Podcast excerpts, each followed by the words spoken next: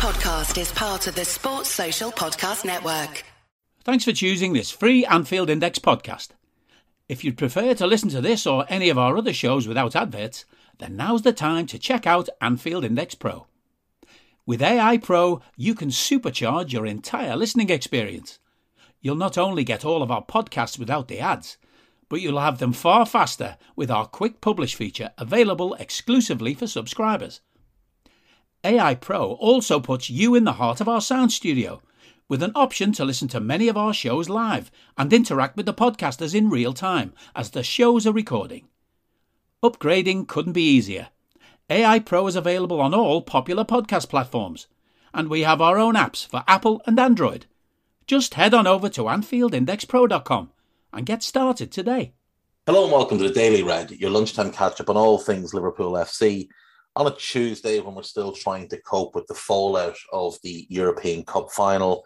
The lies continue to come from the French government, the French police, and the truth continues to wash over them while they try to ignore it. Uh, Tom Werner, Liverpool president, has sent a letter to the French Minister of the Interior demanding an apology and also demanding an independent investigation into what took place, the evidence that this was not the fan, the fault of fans is quite overwhelming.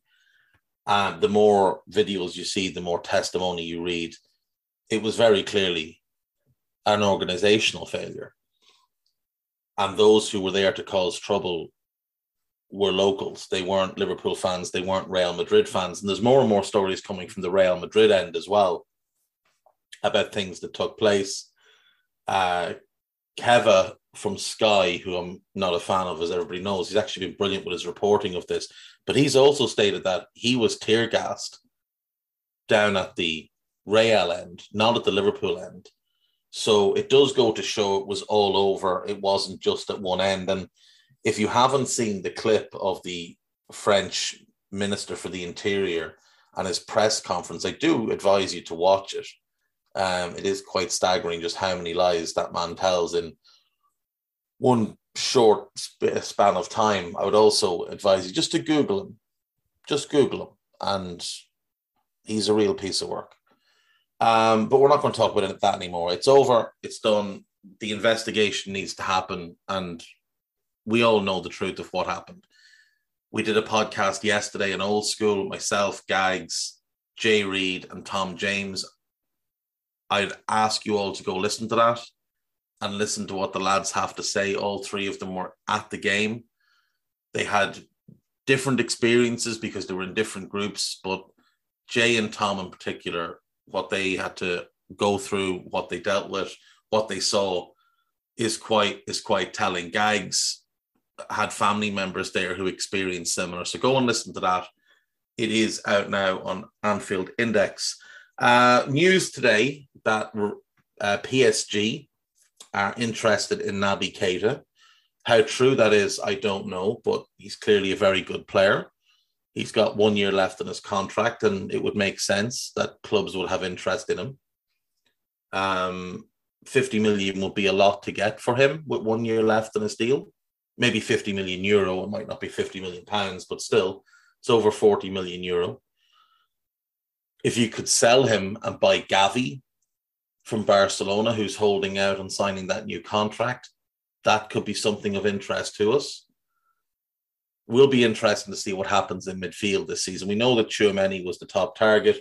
It appears that now Real Madrid is the destination for him. It appears like the price just got beyond what we were willing to pay, and Real offered him a bigger bag of money than we offered him. So off he goes. If he's one of those, we don't want him. Simple as that. Um, there will be alternatives. You'd look at our team, and we know Sadio's almost certainly leaving. Divock is leaving. Taki, in all likelihood, will leave. So that'll be three gone out of the attack. Carvalho replaces Taki more than anything else, playing in that kind of wide role. So you're looking for someone, and it'll probably be one player to replace Divock and Sadio. So you're looking at a number nine. And that is definitely a need. There's definitely a need in midfield. Our weakest link is the is the right sided midfield spot. That's been clear to everybody for a couple of years now. And if we can address that this summer, it will be huge. So Tchouameni's not an attack minded player, but he can play in a box to box role and he can be quite impactful getting forward. But watching the game from Saturday night, what we were clearly missing was like a game breaker, someone with creativity in the final third, someone who carries a goal threat, really, whether that be to score goals or make the goals. That's what's badly missing from this Liverpool team in that midfield spot because that midfield spot plays so high advanced. They're basically a fourth attacker. And you can be the biggest Jordan Henderson fan in the world, but you're not going to make any kind of argument that he's a goal threat. He's clearly lacking the technical ability to play that role, the calmness to play that role, the intelligence to play that role. He has his strengths, and none of them translate well to that role. So for him, his future's got to be being the backup to Fabinho. If you look at his season, he was largely terrible in that right-sided role. Everton away being the kind of the big standout performance from him there. But his other good performances this season came as a number six. There wasn't many of them, but they were as a number six he did fine as the backup six bar Brighton at home, which was shambolic. But that right sided eight role was an unmitigated disaster from August to May, culminating in a very poor performance in the Champions League final. So that position needs to be addressed. Now, there's a lot of options for that role. We could sign someone ideally someone that is sort of an 8-10 hybrid type that would allow us to shift in game to 4-2-3-1 without having to make a substitution but can fit into the 4-3-3 now Milinkovic Savic is one player who could absolutely do it. Dominic Szoboszlai, he could do it. Lovro Majer, he could do it Somebody mentioned Christian Eriksen yesterday. I think that could be an interesting route to explore. His passing ability is unquestionable. The calmness he brings is outstanding. He's a great player. So you could look at him. If you got him on a free, you could look to bring in someone else as well, like a Dominic Szoboszlai, and rotate them because with Eriksen, you'll have to manage him carefully, especially with how we play. With Dominic, he's a young player that you want to develop. So if we had the two of them to rotate, that could be an ideal situation. Dominic's ball carrying, his ball striking ability, he's a really good passer, he's a really good crosser. I do think Milinkovic Savic would probably be my number one option. And if we were interested in Tchouameni and we knew the price initially was around 65 million, then the money's probably there.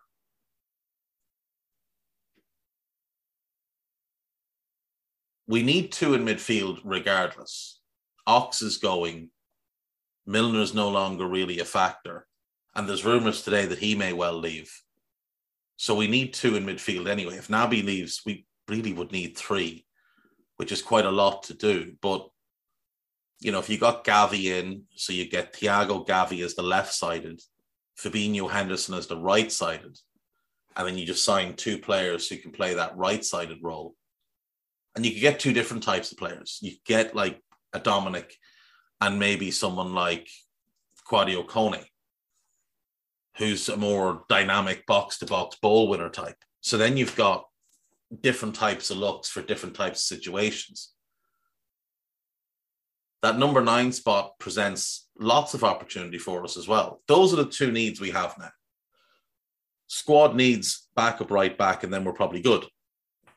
If you consider a backup Liverpool 11 or a depth Liverpool 11 of Kelleher, a new right back, Calvin Ramsey or whoever, Matip and Gomez or Konate and Gomez, whichever way you prefer it, as the centre backs, Kostas Tsimikas as the left back, that new midfielder on the right, the new backup midfielder, Henderson, and then Gavi or Naby, if Naby stays. And then up front, you've got Jota, Bobby, and Carvalho. Then you've also got Harvey Elliott. You've also got Curtis Jones. So there's plenty of depth there. You could say Harvey's the backup right side at eight, and someone like a Kone, or maybe you buy someone who's even a bit younger and a bit more of a project. It, them and Curtis are seven and eight, whatever way you want to look at it. So in the starting 11, it is just those two spots because everything else is great with the best goalkeeper, great centre backs, great left back, great right back, great holding midfielder, great controlling midfielder in Thiago. The two wide forwards, Salah and Diaz, are a match for anybody. So there's loads of options for the midfield spot, and there's loads of options up front depending on what Klopp wants. If he wants a non-traditional nine in Nkunku, Lautaro, João Felix, players like that. Now, Joe could be an interesting option if Klopp wanted to switch to a 4 2 3 1 as a 10. Joe could be really interesting. You put Joe behind somebody like a Darwin Nunez, an Osimhen, whoever. Tammy Abraham, maybe. So maybe you don't buy that right sided midfielder. Maybe you buy a 10. So you've got midfield, you play a two man midfield. Fabinho, Thiago works perfectly. We know that. Henderson, Naby, or Gavi, plus Jones is then your depth in those two positions. You've got five for those two roles. That's fine. Salah's your right winger. Harvey's your backup. Whoever's your 10, you buy that 10. Bobby's the backup. Curtis can also play there. Harvey can play there. Carvalho's your backup left winger to Diaz, but he can also play as the backup 10. And then Jota's your backup to your nine. Maybe that works even better. And again, you're looking at some of the same players. Sergej could be an option, or you go for a more attack minded, like front three type who can play that role. Again, Nkunku, again, João Felix. Those two would be those two probably be the highest end in terms of value. That nine role is interesting though, because a lot of people have said for a while, you know, you can't really play Mo with a nine because it'll affect his game. But when Mo was at Roma, he was playing with Edin Dzeko. And that's what we bought him on the basis of was that he does really well with Dzeko. Now, Darwin Nunez is the striker who looks the most likely to arrive, and his link up play is not great. It's the truth of it. It's the one area of his game that is quite weak right now. But it's not an area that he doesn't have some talent in. It's not an area he can't improve. And Klopp has a history of turning number nines into all timers. Just look at Lewandowski. Look what he did with Aubameyang. So could he do the same with Darwin? Yeah, probably. But again, Osimhen, Tammy, Ivan Toney could be an option.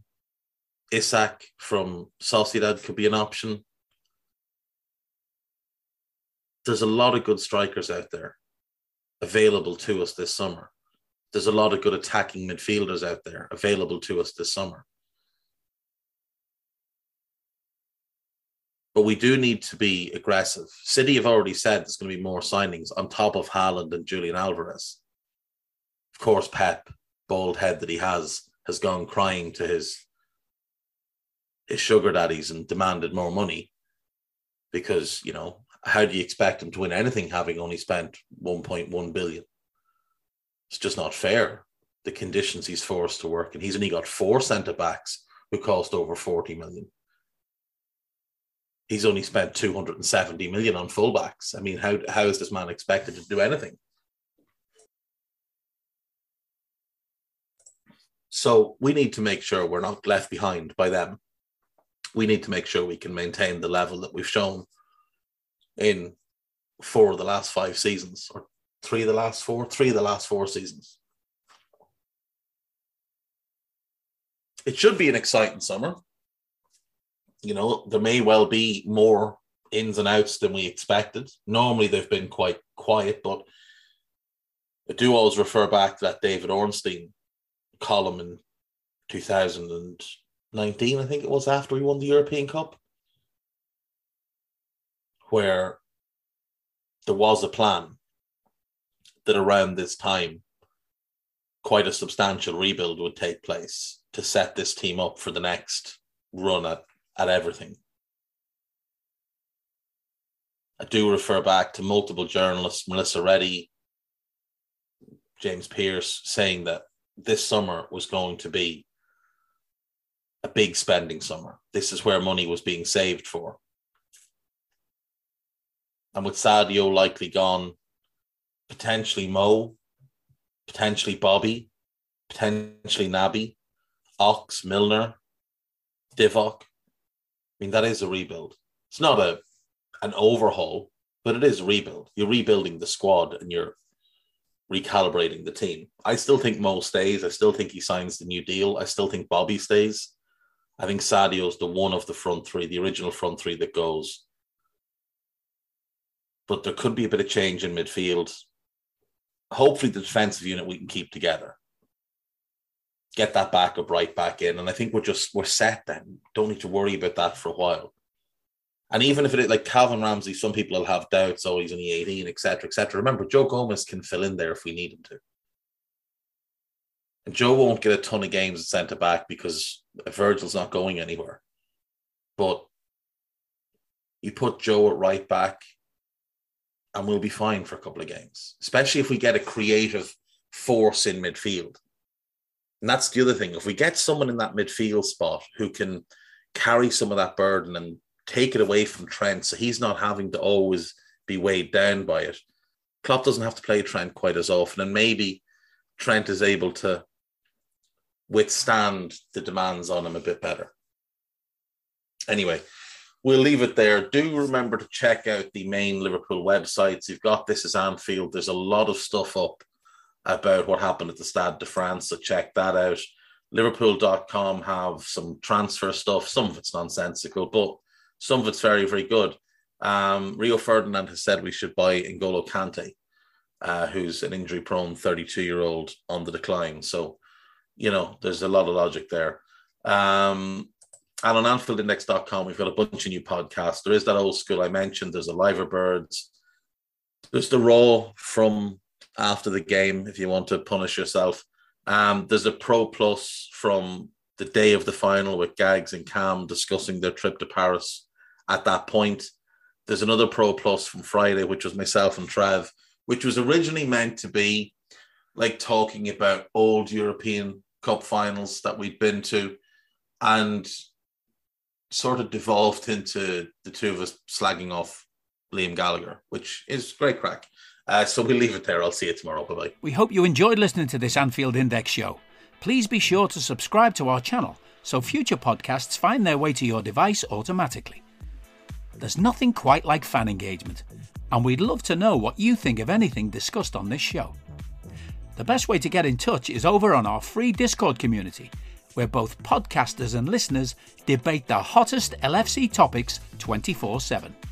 Sign up free now at AnfieldIndex.com forward slash Discord. You won't regret it. You can also follow us on Twitter at Anfield Index and find us on Facebook by searching for Anfield Index. Oh, and before you go, we'd love it if you could leave us a five star review on your favourite podcast app. It only takes a couple of seconds, and it means the world to the people who create these free shows. Sports Social Podcast Network.